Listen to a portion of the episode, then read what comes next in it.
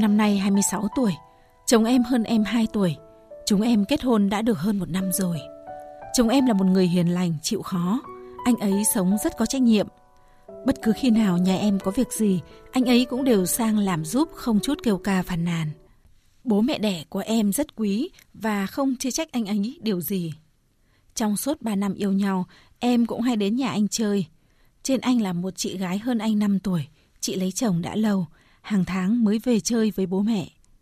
Em nhận thấy mọi việc trong gia đình anh hầu như đều thực hiện theo ý của mẹ. Bố anh là người hiền lành và ít nói, ông bà sống khá hòa hợp, ít khi cãi nhau, tranh luận. Gia đình anh đang sống trong một ngôi nhà diện tích không rộng lắm, nhưng được xây ba tầng. Anh đã nói với em, chắc chắn vợ chồng mình phải sống cùng với bố mẹ. Một phần bởi chúng em chưa có điều kiện để mua nhà ở riêng. Phần nữa là do nhà chỉ có mình anh là con trai nên có trách nhiệm phải sống cùng để phụng dưỡng bố mẹ.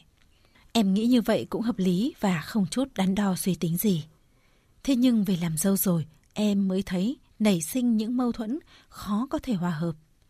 Tháng đầu tiên khi về làm dâu, đến kỳ lĩnh lương em có bảo với chồng góp tiền lại đưa cho mẹ để bà chi tiêu chung cho gia đình. Thì anh bảo anh đã đưa hết cho mẹ rồi. Em hỏi, anh đưa bao nhiêu? Thì anh bảo đưa hết rồi. Vậy là em cứ đinh ninh, anh đã đưa cho mẹ cả phần của vợ nên không nghĩ ngợi gì nữa.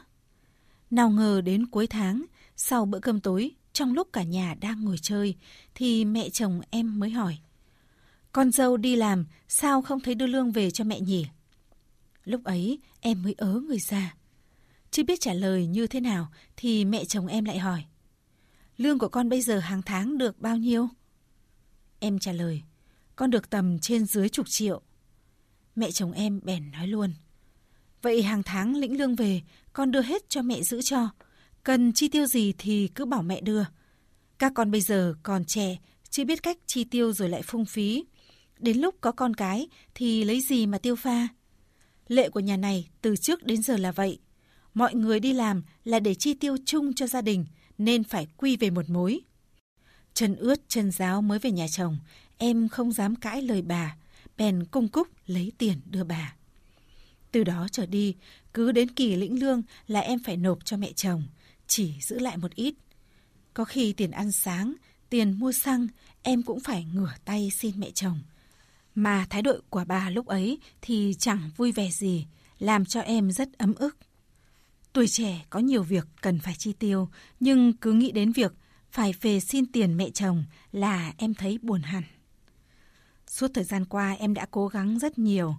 Em làm thêm nhiều việc khác để lấy tiền chi tiêu cho nhu cầu của bản thân. Thế nhưng như vậy cũng nào có yên. Mẹ chồng em không thấy em xin tiền bà thì bà lại bóng gió nói với cả nhà là em bớt xén tiền lương, không nộp hết cho mẹ. Em có tâm sự chuyện này với mẹ đẻ. Mẹ em khuyên em nên cố gắng chịu đựng. Mẹ chồng làm vậy cũng để lo cho hai đứa sau này, chứ có để cho ai đâu. Thế nhưng em vẫn thấy khó chịu trong lòng.